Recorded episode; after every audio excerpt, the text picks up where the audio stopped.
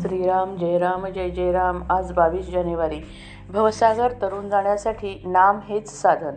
नाम हे स्वतः सिद्ध आहे. म्हणूनच ते अत्यंत उपाधिरहित आहे. नाम घेताना आपण पुष्कळदा त्याच्यामागे उपाधी लावतो.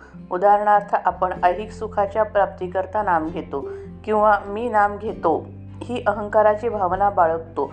या उपाधीमुळे आपल्या प्रगतीला बळे बरेच अडथळे येतात.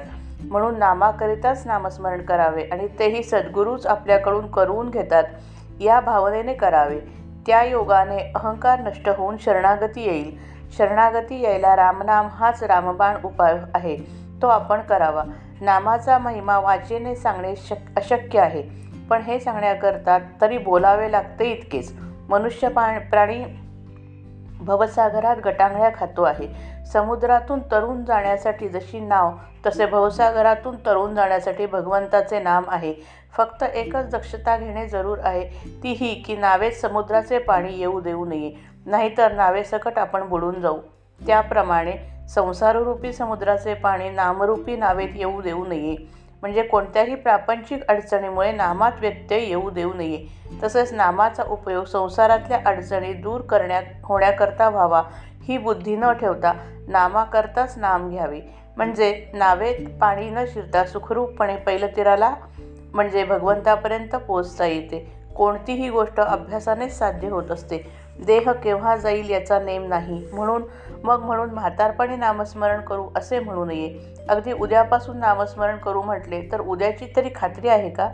आयुष्य क्षणभर क्षणभंगूर आहे. ही खात्री प्रत्येकाला आहे. म्हणून तर प्रत्येकजण आयुष्याचा विमा उतरवतो.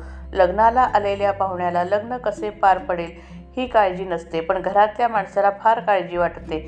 आपल्या प्रपंचात आपण पाहुण्यासारखे वागूया. देहादिक सर्व रामाला अर्पण करून निश्चिंत होऊ द्या होऊया.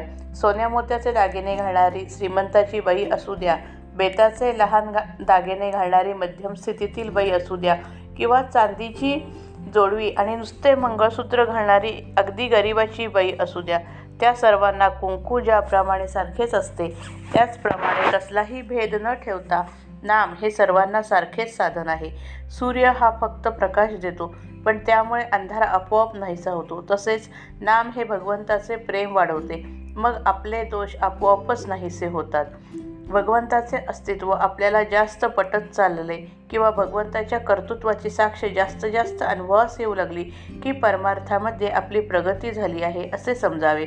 जगण्याकरता श्वास घेणे जसे मनुष्यास जरुरीचे आहे तसेच भगवंताच्या भेटीसाठी प्रत्येक श्वासाबरोबर नाम घेणे अगत्याचे आहे.